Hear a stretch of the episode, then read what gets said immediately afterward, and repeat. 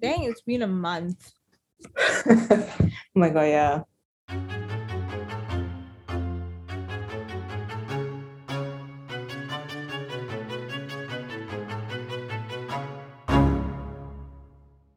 Hello and welcome to Hidden Among Us. I'm your host, Chris, And this is Honda. and welcome to episode 72. It has been a month. Um, I am still lispy, and I don't think anything else has changed. So, I'm still know. same old, same old. same old, same old, but lispier now. I had to give like two, three presentations in the past two weeks, and I just, I was so aware of how lispy I was. And sometimes I would say something, and people would ask me to like clarify what I was saying Oh because of how God. lispy. I know I felt so bad, but at the same time, I'm like, I can't help it, man. I'm sorry. And I guess they, it wouldn't be so obvious since your classes are online. So it won't be obvious that you have braces. Right? So we need to talk about the hottest things happening in Singapore right now. Okay. So first one, the New York Times Singapore chicken curry. Oh my god. Oh my god. Hold on, do you have Who is that person? Is she, is she Singaporean? No, right? No, no, no, I don't think so. I think she like found the recipe. Um, I don't know. Okay, listen, I didn't watch the video because I don't think I could emotionally bear the pain of looking I didn't watch it either. I already saw like five seconds. I was like, no. Oh my god, but the chicken, girl, that chicken looked raw. I am so sorry. I think I think somebody said that she said to cook it for like 15 to 20 minutes. It's too quick. Who cooks chicken for 15 minutes? First of all, Isn't curry supposed to be like way longer? way longer. Sometimes it takes like half an hour to almost an hour. There was this other person who said that like that particular piece that she was And cooking they, uh, takes about 90 minutes to cook. I was shocked. Second of all, that looked so watery and Watery. bland. Like- spiceless. And s- girl, when I say it looked like the soup you make when somebody's sick, you know, the pepper soup where it's just pepper and salt in maybe some chicken broth, and you give it to somebody who's like all clogged up. It looked like that. It was so sad. And undeniably, Singaporeans are all up in arms about it. The second big thing happening in Singapore is our girls go to army. I haven't even looked into it yet, but apparently, like the sale, the ticket sales have been not bad. Yeah, but I genuinely believe that people are going to watch it because they want to make fun of it. They're not watching it because like they think it's a good film or enjoyable film. They're watching it because nobody thinks it's a good film. If I'm not wrong, is there a trans woman? I have no the idea. cast? They Uh, cast there's there's this TikTok person. But I always see her on TikTok, and she's Mhm. one of the cast. I think she's a trans woman, and she's on the cast. Oh, I don't know. I don't think Jack Neo understands the nuances of like women in the army. Feel like And actual just women to in the make army fun. would be Yeah, you know, the, so the thing that I find hilarious, right, is MINDEF came out and they were like, if you really want to know about women and their experiences in the army, watch our documentary. And I thought, listen, I thought that was the best shady comeback or like not even comeback, like what's the word for it? I think that was just the best way for them to like state their stance on this movie. They literally Mm. came out, they were like, don't waste your time on this shit, watch our documentary instead. I feel like actual women serving in the army would be so offended. It is. And like, I don't know. The thing is like the the idea of gender, like men and women in the army in Singapore, is a very politicized and emotional matter. Mhm. Because on one hand, it's like, you know, the whole argument about, oh, if you really want gender equality in Singapore, like women should, you know, be, join the NS or whatever. And it's, stupid argument, but also like you can understand wh- where they're coming from, right? But I feel like I don't know. They always make the argument against like women who has no say in this matter. Precisely. why why aren't you like attacking the government for that? Like you like you get angry at like women like here like it's not gonna solve anything. That's true. Also, it's like the, the the weakest argument you could ever make. Any person of any gender identity in the army, because not everyone is treated well there or accepted. Mm-hmm. It's like a whole highly politicized issue. And then like Jack Neo thinks, hmm, don't you think it would be kind of funny to make a film about women in the army? But I'm also going to make all these characters stereotypes. Have you seen the one about she's like the character she's like larger Yeah, size character. And then her name is Yuan, which is round in Yes. Chinese. I'm just like, what the fuck? Okay. Okay, so I thoughts on that. Okay. Also, the reason why I just called her fat is because I feel like we should normalize fat as a body type and dissociate, I mean, defamiliarize ourselves from fat being a negative connotation. So I'll just be calling her fat because there's nothing wrong in being fat. Hell, I'm fat. You know, we should take pride in that. But um, I think there was this argument that was like, why would uh a fat actress take up this role when it's just a stereotype, right? And I saw this very interesting comment that was like, sometimes you have to take up these stereotypical and often derogatory roles because these are the only roles that are offered to you. Mhm. And I think that's reset because I mean that True. explains like the media industry, the acting industry, like pretty well. But that's the same thing, right? Like, why would you write a role like this? And then I think Jack Neo came out to say that it wasn't to make fun of her being fat, but it's So her name is literally Yuan. precisely. Ah, oh my god. This is why we don't we should never allow men to write narratives about women. I feel like I think I, I wonder what 50% of the dialogue is and even is. I bet it's about being hungry and food and kind of shit. It's so Or like, isn't like the like the women in general. You know, like there's whole there's a whole test to see how like what's that called? It's not the feminist, but like Bechdel test, is it? yeah, the Bechdel test. Um, I wonder like what the women even talk to each other about in the movie. I feel like it's gonna be about other men. Yeah. Then they'll fail the Bechdel test. Ugh. Uh, wait. Let's recap the Bechdel test. Bechdel test is one. There should be more than one woman in the film, right? Yeah, and then they talk to each other. Yeah, they have to talk to each other, and I think their conversations with each other cannot be about. Men. They have to be about other things. I mean, it's also a very flimsy test, but I feel like I don't know. I don't even know if, if if like that film, if this film would even pass that test. because they're all stereotypes. We uh, we all saw the casting call, right? And everyone's just a stereotype of a stereotype. So I don't know. Um, I mean, do you see there was this song or something? I know. We don't talk about it. You sent me that video and made me watch it. And I will never forgive you for that. I didn't even watch the full thing. I was just laughing. Uh, yeah, I didn't watch the full thing either because I was like, this is so dumb. Like, why are you making girls do this? You would never make male characters. You'll never get the cast for our boys to men to do this. So Do you watch Our Boys to Men? I did not. Oh, okay. I watched it in cinema. so okay. Do you want to ask me why I didn't watch the film? Why? Because there was this casting controversy Oh, when okay. I Indian remember. guy went for the to audition for the role. Was it for the guy. first film already, or is it the second? The concert. Con- I can't remember, ones? but after this incident happened, I was like, I'm not gonna support any of Jack Neo's films. So anyway, so the Indian guy goes in, the actor goes in, and he's like, he does his role, he does his audition and everything, and then they ask him, "Can you be more Indian? Can you do an Indian accent?" yeah, I remember. And uh, yeah, after hearing that, I was like, I am never gonna watch any of the Our Boys to Men films. And sorry to Jack Neo, but I'm not gonna support any of his films either. So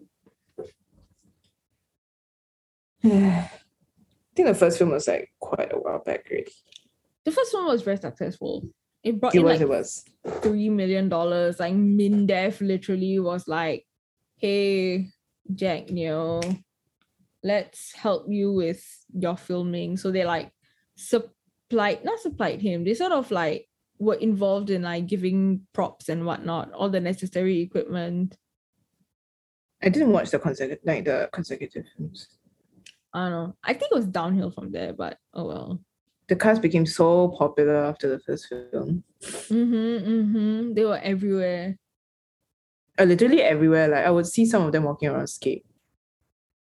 Oh yeah, the country. There's this one guy who was like, I think extremely popular. I don't know who they are. I also don't care about them. Sorry to these men. All right. So yes, hello, we're back after a month, and with our returning episode, this this case is a listener request. So thank you, Jeffrey, for hopping into our DMs and being like, "Hey guys, can you please cover this case?" So this case is like this case has actually been on our radar for quite a while. I think one of the reasons why we didn't cover it earlier on was because it's a very famous case, and I feel like it's been covered like a billion gajillion times, but we Mhm. have never given our hidden among us flair while covering it. So I think this is a good time for us to just cover this case. But this is the case of Jennifer Pan. Mm. Well, have you heard of this case? I feel like you might have a long time ago. No? Okay. I think if I hear the details, yeah. I think you would. I always remember this case because Jim Can't Swim made like um a video about it covering her interrogation. And I remember Mm. watching it and I was like, wow, I love watching interrogation videos. My entire like YouTube recommends page is just a, it's just a whole bunch of interrogation videos and interrogation analysis. I haven't watched those recently. For Jim Okay. Can Swim, Okay, I remember. yes. For Yeah. Jim Can Swim, right? Sometimes when I'm feeling like really bored and I have nothing to watch, I will go and rewatch his video on Casey Anthony. Mm-hmm, yeah, I man, I love that. It was it, it's okay, never mind. Fine, let's just jump into this story. If not, I will be talking about Jim Can Swim and Oh giving him God. free promo. That being said, um, he his videos are like constantly being taken down by YouTube because of YouTube's super flimsy and terrible guidelines. Is And it, he even, doesn't- is it is it even that violent? No, right? It's not. He doesn't cover any like. There's no violence in any of his videos. Right? just interrogation footage. So I I mean I don't understand. Well, anyway, so yes, today we'll be covering the case of Jennifer Pan. So on November 8, 2010, at around 11:20 p.m., a panic 911 call was made by Jennifer Pan. In the call, Jennifer tells the operator that some people had broken into her house and had stolen all their money. She was also concerned about her parents because she had no idea where they were and that she had heard gunshots. During the call, um, you can hear her father, Han Pan, calling out for help, to which she tells him that she's calling 911 and that she's okay in Vietnamese. Jennifer had been tied upstairs to um, a banister, yes, with shoelaces, while her parents had been downstairs when the robbery had occurred. Three men had entered the house and had demanded for all their money. They ransacked the main bedroom before taking Jennifer's parents down to the basement. Jennifer was left upstairs where she was tied up. Somehow, she managed to loosen her restraints and reach for her phone, which had been in her back pocket. Mhm. Unfortunately, Jennifer's mother, Big Pan, would not survive the attack. She had been shot twice, once in the head and in the neck, killing her instantly. Her husband, Han, had been shot twice as well, in the shoulder and in the face. He survived the gunshots and was later placed in an induced coma at the hospital. Jennifer would stay by his side for three hours before being asked to go down to the police station to give her witness statement. So now we're just going to dive into a bit of backstory for Jennifer. So, who is Jennifer Pan? Jennifer Pan was born on June 17th, 1986. So, I believe she'll be about 35 this year. She's quite She's young. young. She's really young. So she was born on June 17, 1986 to Han and Big Pan. Her father Han had moved to Canada as a political refugee from Vietnam in 1979. Later, he would meet Big, who also moved as a political refugee, and the two would get married in Toronto and live in Scarborough. The Pans would have two children, Jennifer and Felix. So coming into Canada as refugees meant that, I mean, if you're talking about socioeconomic status, not very high. So they were not very wealthy, and therefore they had to work very hard in order to provide a good life for their children. So Han and Big worked at Magna International, which is an auto parts manufacturer. Han was um, Han was a tool and die maker, while Big made car parts. They were both incredibly thrifty and eventually in 2004 were able to buy a large house. So I think it had a big enough garage to hold two cars. Hmm. To be very honest, Canadian and American houses are just like super big in comparison to what we would consider big in Singapore. Because And the their price prices of- is way Yeah. lower for that size. precisely. So anyway, they they managed to buy their own house and like it's so interesting because um Han Pan would own like a Lexus and Big Pan would own a Mercedes. And I was like, dang, like these two worked very, very, very hard. So they were Hmm. able to like afford this living situation in Markham. That being said, the next parts of Ch- Jennifer's childhood is um something that doesn't really come as a surprise when we take into consideration her parents' background. So, Jennifer's parents undeniably expected a lot from their children. Mhm. Uh, at four years old, Jennifer was learning how to play the piano and even took up figure skating. Wow. I know it's just the most typical Asian parent thing. I mean, Hana, did, would, did you have to learn any musical instrument or anything? I mean, not musical instrument, but I did like sports stuff. I did ballet did? and I did I did wushu. You did ballet? I did ballet when I was super small because my mom wanted to see me in a tutu. And then after that, I was like, I hate this. This is too girly for me. Then I went to do wushu, like martial arts. Oh my god. Okay, no, when I said you did ballet like that, it's because like I feel like that is the most like every young child, like young girl this these days are sent for ballet classes. And I think maybe it's under the same psychology of every like parent wanting to see their the their kids in tutus. Because Do they you do go? look very cute. I did not. But I I was sent for piano lessons and then I hated piano. And then I went for violin lessons. and then I hated the violin. And the only instrument I stuck to was the guitar. so yeah. But um I was sent for a lot of those, you know, enrichment classes and Uh-huh. those kind of boot camps. So, you know, if everyone is wondering what it feels like living in an Asian household, it's this sent for all these unnecessary classes in like the hopes for excellence.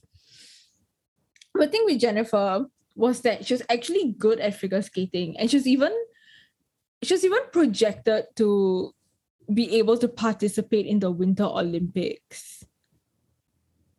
I Hmm. know. I was like, what kind of talent? How are these people born with talent like this, man? I can't relate to it at all. Um, but unfortunately, her figure skating dreams would be cut short because she would tear her ligament in her knee. Ow. Yeah, this meant she had to now put all of her focus on her academics in order to become like her parents' definition of successful. So Jennifer's high school friend Karen Ho will describe Han as a tiger dad. also, we literally have a show in Singapore called Tiger Moms, guys. It's just ugh. Anyway, so what is a tiger dad, or more specifically, what is a tiger parent? So essentially, tiger parents are very strict parents with high expectations for their children. So, as such, these parents tend to push their children hard, mostly academically, in order to attain excellence. Um, it's a very authoritarian parenting style, and it puts a lot and a lot of pressure on the kids. So in Singapore, right, you will see parents literally sending their kids for everything under the sun. Like they'll send them for sports, they'll send them for music, they'll send them to like random enrichment classes. And like in Singapore, you would see Tuition for every subject. tuition for every subject. Yeah. And it, it- it's not just like sending this, sending their kids to these like classes and stuff. They also expect their kids to constantly score straight A's. And it's just, it's very stifling. So it's essentially what happened. So most of Jennifer's life was just under very strict rules set by her parents. So they monitored her extracurricular activities. They did not let her date or attend school dances or parties. And they they were like this because they were afraid that she would lose her focus on her academics. Mm. My goodness. Unfortunately, Jennifer was not so academically inclined. So she achieved average grades in high school. And when I say average grades, right, it's not like she was getting C's, she was getting B's, but and these B's were not good enough for her parents. I would be so They- happy with B. I'm happy with B's right now, man. If I get an A, I'm just like, wow, surprise. Miracle. Yeah, but for Jennifer Pan's parents, getting B's for every subject was not enough because they expected her to score straight A's. Hmm. And because of this, she would actually begin to forge her report cards. So she would change her grades to A's. And yeah, so for most of her high school life, she started to change her grades and show it to her parents. And then eventually she would um she actually get early admission to Ryerson University. But unfortunately, she would fail calculus. So because of that, they rescinded their offer to her. Frightened, Jennifer told her parents and the people around her that she had actually gotten into the university in 2004. Mm. And this was her plan. So she would study at Ryerson, and then two years later, she would transfer to the University of Toronto. So this was the plan that she told her parents. To keep up the charade, charade, charade, charade. charade, right? facade. It's not facade. It's facade. The I'm bad same. English. Anyway, to keep up the charade, she would visit cafes, she would teach piano, or she would work at a restaurant in order to earn some income. And also, it was to sort of create um, a simulation. Is simulation the right word? But essentially, you know, you leave the house in the morning as if you're going to school and you come back in the evening. So it's it, it was just to keep up this front that she was going to school and she was like studying at Ryerson University. And so obviously the um the topic about how she was paying for school fees came up, right? Because like how you going to school when there's no billing for it? And she would tell her parents that she actually she had won a scholarship that was worth three thousand dollars. Hmm. Yeah. Um, and then exactly two years later, she would lie to her parents again and say that she got into a pharmacology course at the University of Toronto. And once again, to keep up the rules, Jennifer would even go the extra mile to purchase textbooks and watch pharmacology videos while taking notes at home to make it seem like she was studying the course. Yes. I don't know, it just seems very tiring and excessive to me. Yeah, I mean, you are literally just, I don't know, like living a fake life, you know, keeping up a fake I know. identity. I feel like it would have been Just just, so much easier to bite the bullet and just come clean. Yeah, and then it, it, it might not have led to what she have done. yeah, well, uh, she would even show her notebooks that she had written with all these fake notes to her parents to quell any suspicions they had. She also sought permission to stay with a close friend. This close friend did not exist. Um, and she told them, she told her parents essentially that she had this friend that was living near the campus and she asked permission to stay with her so that, you know, the commute to school would be easier. But in reality, she had no friend that lived near the university and would instead spend the week with her boyfriend, Daniel Chi Kwong Wong.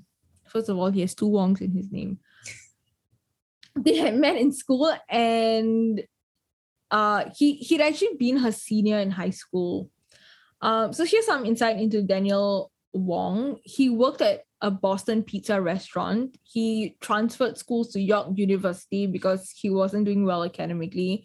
And finally, and perhaps the most um, prominent thing about him was he was a drug dealer. yeah. So he sold the devil's lettuce, aka marijuana. Letters. So, okay. as I mentioned before, the two of them met in high school and he was her senior. And at one point, he would actually transfer out of the school because he was caught by police for possessing marijuana. So, for nearly a decade, um, Jennifer got away with lying about her school situation. She had forged transcripts and letters to prove to her parents that she was actually at university when she was not.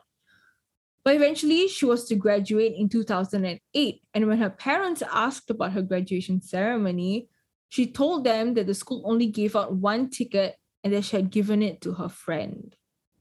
Mhm. And this is where her lies began to unravel.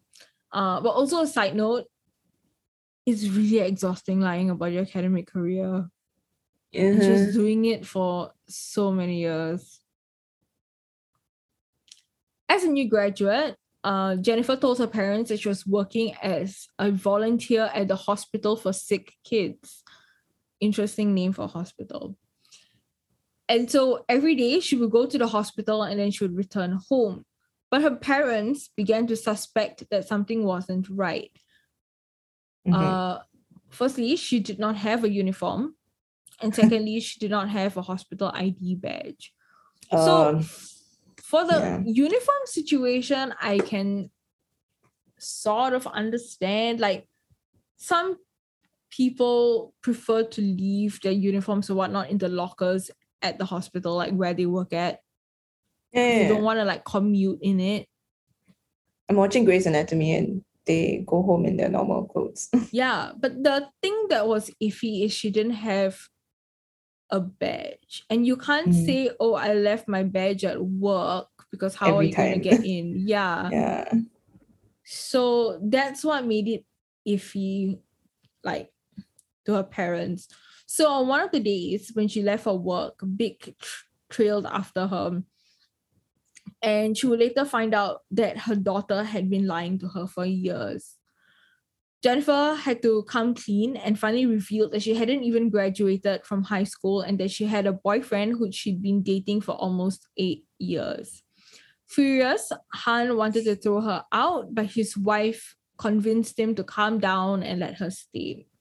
Han gave her two options. So the first option was she could continue her high school education, but under a strict schedule. Um, so she was not allowed to go out and meet Daniel, and she had to, you know, focus solely on her studies. She could only Mhm. go out eh, um, to work as a piano teacher. So that was the first option. The second option was that she could do whatever she wanted, but she would be disowned and she'll be kicked out. Hmm. Okay. So Jennifer decided to go with the first option and focus on her studies. So the next two years, she would slowly regain her parents' trust and even her phone privileges. But with being allowed a phone, she eventually reconnected with Daniel and the two would communicate in secret. So this Hmm. part of the story is like kind of whack, but it's a very interesting tidbit, and I think it gives you some insight into Jennifer's psychology, I guess. So essentially she's not allowed to meet Daniel, right? But she was still communicating uh with him in secret. And Daniel got really tired of this because he had to constantly, you know, do things covertly and like meet in secret and whatnot. So he was like, you know what, Jennifer, I'm done with this. And the two eventually broke up. And Daniel would go on to date another girl. Jennifer would tell Daniel that um, a man had entered her house with a police badge and then several other men had come in and then they gang raped her Mm. and then she would go on to tell daniel that she received a bullet in the mail and that it had been sent by his girlfriend. Mhm. yeah. Eventually daniel would get back together with jennifer and you can find their text messages online and they are extremely cringy.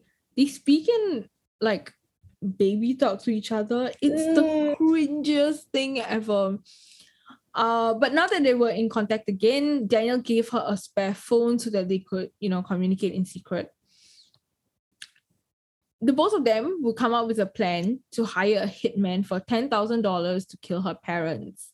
She claimed that she would receive a $500,000 inheritance and that after it was all done, she and Daniel could move in together. Daniel would get her in contact with Homeboy, aka Lenford Roy Crawford. He then gave Jennifer an iPhone and SIM card to contact him with. After this, Crawford contacted Eric Sean Sniper Carty, who then contacted David Milva. I'm crying. This is an Indian name. And I just, okay. Guys, I can pronounce Indian names. okay, so Mhm. Eric Sean Sniper Carty then contacted David Mylvaganam.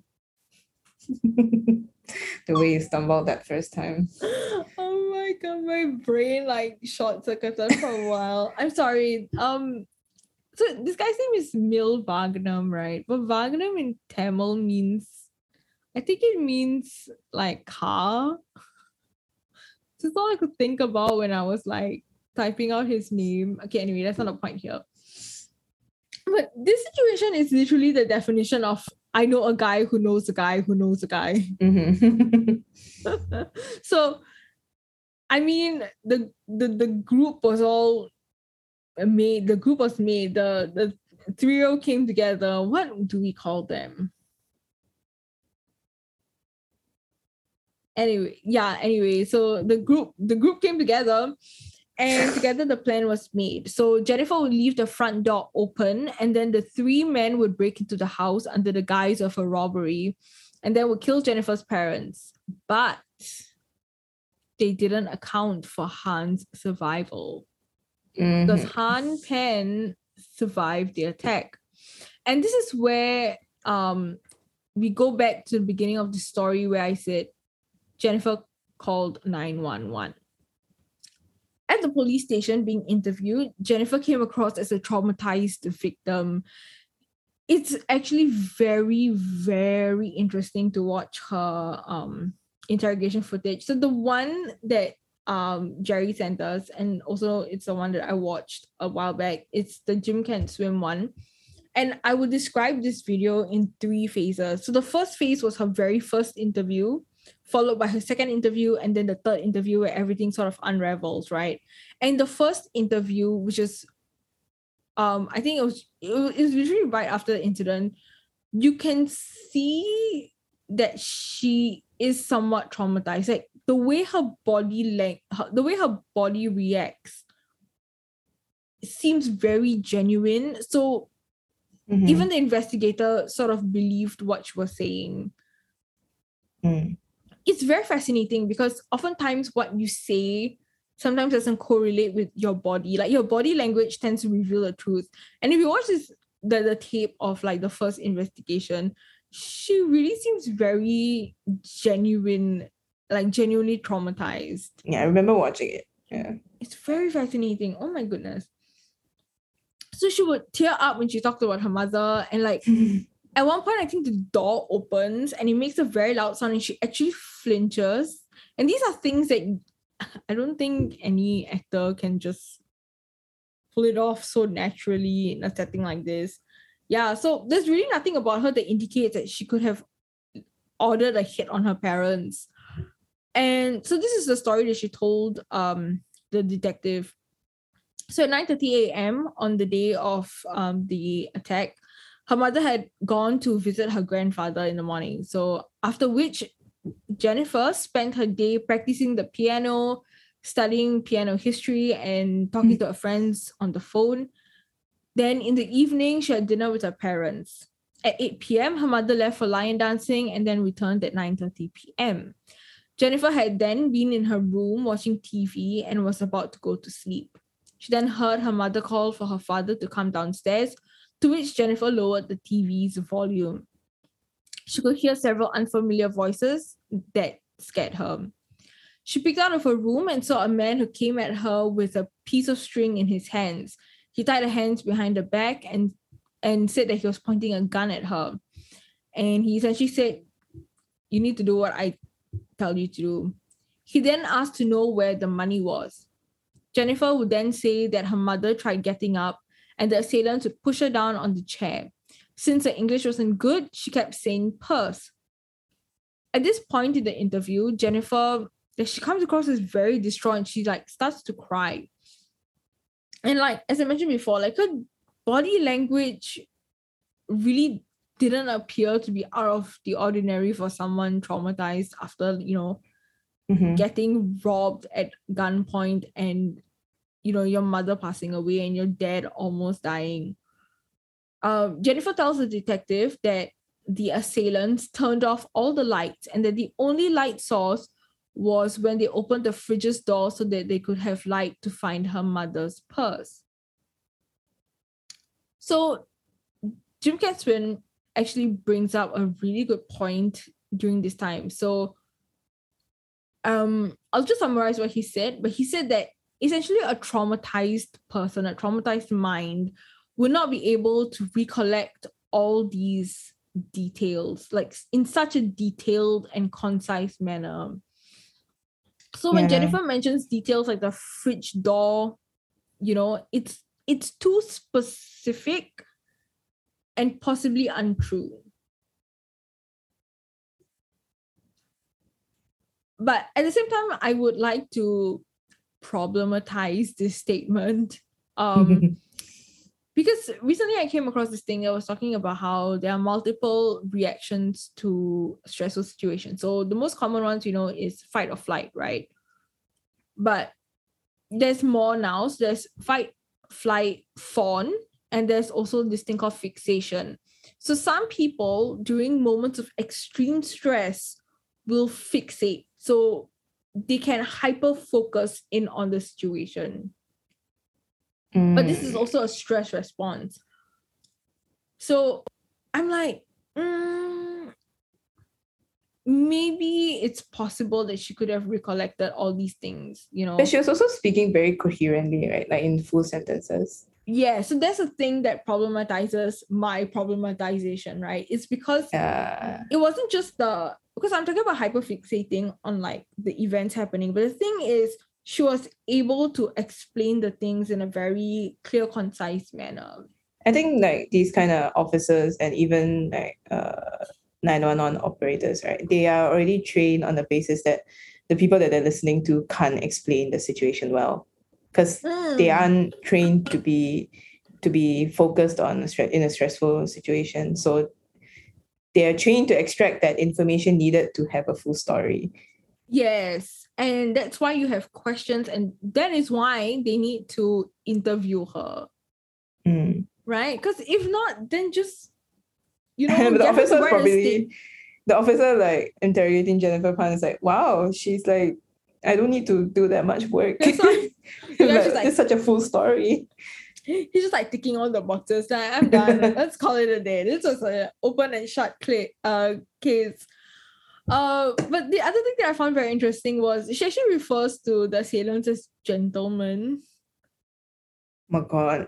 I don't think in any state I would refer to an attacker as a gentleman. Chris, what what men do you call gentlemen? Right. I've never heard you say gentleman referring to a guy before. No, but and, so that's the thing, right? Nobody uses the term gentleman unless it's like ladies and gentlemen in that context. Like,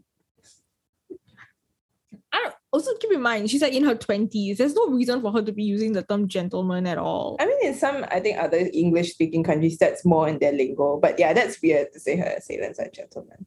But I know it's definitely not in your lingo to say it's not in my gentleman. lingo. I'm so sorry. yeah, but okay, so she refers to them as gentlemen. But perhaps the bigger question was why was Jennifer separated from her parents? Because, you know, if this was a robbery, what is the point in separating the people in the house? Wouldn't you want to keep them all together so you can Yeah. rob the place and then leave? And that's the other thing, right? If you're coming to rob, most robbers don't kill people. Like they're there to take the money and then leave. Mm. And like I guess in situations where they end up leaving, like end up killing somebody is maybe the person attacked them, like got in their way, or they Yeah. wanted to get rid of evidence or whatnot. Right? But then if they wanted to get like if they wanted to stop them from like possibly identifying them or calling the police on them, then there's no reason to keep one person alive. So it doesn't make sense that they attempted to kill the parents and leave Jennifer alive. Yeah, true. Yeah, so um this is where the investigator was also like, hmm, maybe things aren't as they seem. Mhm. Um Jennifer would also tell the investigator that the assailant in charge was a black man with floppy dreadlocks. and like the investigator will ask, like, could you see his face or anything? Was it covered? And she was like, Yeah, I couldn't see his face because it was dark and you know it was covered, but she was very certain it was a black man, and she was also very certain that the other two assailants were black men too. Hmm, okay. I'm like, why? Do you just not want to be redeemed? Anyway, during her second interview, um, and honestly, this is the part that I remember most from this interrogation was uh the investigator essentially asked her how she was able to you know get the phone out to call 911 and Mm, mm, mm. she was actually able to demonstrate how while she was restrained how she could actually slip the phone out from her back pocket.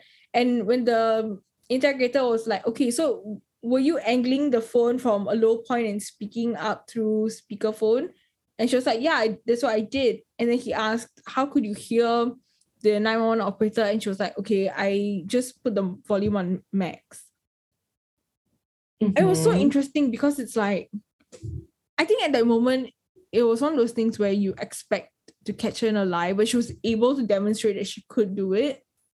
Then the detective tells her that he found it very suspicious that she didn't hear a doorbell ring or she didn't hear anyone kick in the door. And to this, she was like,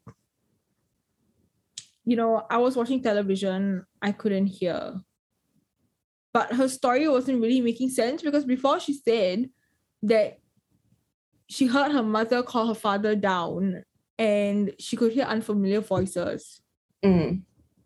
yeah um so the detective just basically tells her like he finds it suspicious that she didn't hear anything and then he also tells her he asks her literally like point blank did you have anything to do with this? Um and during the time of the second interview jennifer's father was still in a coma because he actually had bullet fragments in his face and the police I know the police the doctors were unable to remove the fragments.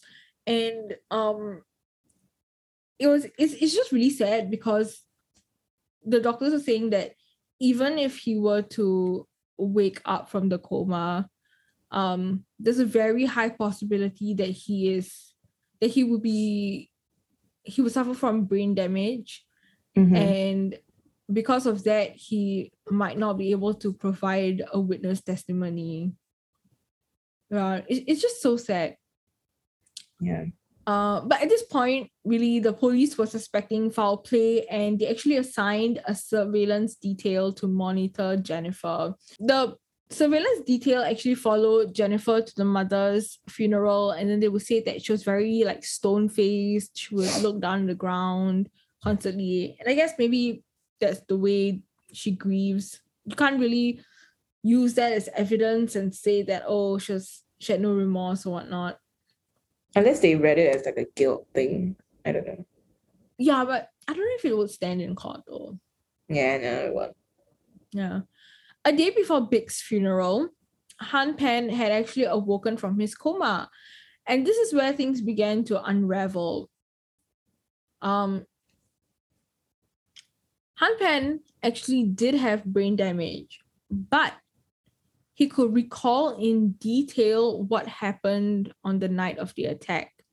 So on November 16th, he gave a secret testimony to the police stating several contradictions to Jennifer's story.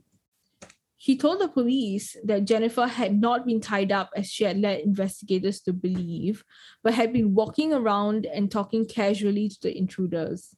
Oh my god. Yeah. He even said that she was like talking to them in a very friendly manner. Han even spoke to Jennifer over the phone, but was told to pretend that he could not remember what happened and to ask her if Daniel had been behind the attack, to which Jennifer said that she was certain that he wasn't involved. But there was another problem. So Han's testimony could actually be thrown out because he suffered minor brain, brain, brain damage. Mhm. On 22nd November, Jennifer could Jennifer would come back for her third and final interview. This time, instead of being read her rights as a witness, she is read her right to silence. And this time, the detective, um, I think they assigned another detective. He's this very, very experienced guy. Um, the detective said that he actually had this computer software that could analyze lies and that it could track movements with infrared technology. And uh, these are all lies, of course, but Canadian law actually allows officers to lie to get, you know, a confession out Mhm. of the suspect. But the thing is, like, this interview felt very intimate in the sense where the investigator was like asking her about her childhood and her life, and she would talk about um the difficulties like her mental health growing up because of the pressure that her parents placed upon her. And she'd even say things like Daniel was the only thing that would ground her. It felt just you you listen to her and you can kind of understand, you feel for her, but at the same time, you cannot get over the fact that she she literally ordered a hit on her parents to kill them. Yeah. Um, so after the detective told her that he has computer software that could analyze her lies, um, Jennifer would reveal the truth and would name the three assailants involved. So she would name Mylvaganam, Carty, Wong, and Crawford, who were all eventually arrested. Um, she actually didn't name uh Daniel. Sorry, I called him Wong here, but she actually didn't name Daniel, but he was arrested still because of you know his association with her. The trial began on March 19th, 2014, and they all of them, this group, pled not guilty to the charges of first degree murder, attempted murder, and conspiracy to commit murder. Over 100 text messages between Daniel and Jennifer will be used as evidence, as these messages had been transmitted six hours before the killing. Furthermore, Han's testimony was used to contradict Jennifer's. Eventually, on December 13, 2014, Jennifer, Daniel, Mylvaganam, and Crawford were convicted and were given life sentences with no possibility of parole for 25 years. Carty would receive an 18 year sentence for conspiracy to murder with eligibility for parole in nine years. man, okay, this part is like really sad. So Han Pan and um and Jennifer's brother Felix will get a court order banning Jennifer from contacting them or any members of her surviving family. And Jennifer was also banned from contacting Daniel Wong. Han Mhm. would write, When I lost my wife, I lost my daughter at the same time. I don't feel like I have family anymore. Some say I should be lucky to be alive, but I feel like I am dead too. Han is unable to work because of his injuries and suffers from anxiety attacks and nightmares. He's also in constant pain. Uh, he eventually moved out of the house and now lives with relatives. He attempted to sell the house, but no one wanted to buy it. As for Felix, Jennifer's brother, he moved to, to the East Coast to avoid any association with his sister. He suffers from, depre- from depression and is closed off. Mm. So, this is the sad and tragic story of the Pans, I guess. So, yeah, this is the story of Jennifer Pan. I also get this case is actually kind of recent. It is. It's very recent. Yeah, I always thought it was like like early two thousands, but it's not. I mean, it kind of is early 2000s, but if you look at it from when everything was starting to skyrocket, but like when it actually happened, it was, it's just, how many years has it been? About 10 years, less than that? Yeah. Yeah, this case, yeah, the I've watched the the the interrogation ones and it's like quite interesting. I think I was also very interested in the the officer, like, you know, how he could really unravel everything. Yeah. Um, I think he Mm. used this very interesting method where he, I think it's called the who and what method. Where he would ask a question and then he he sort of became like a therapist for her.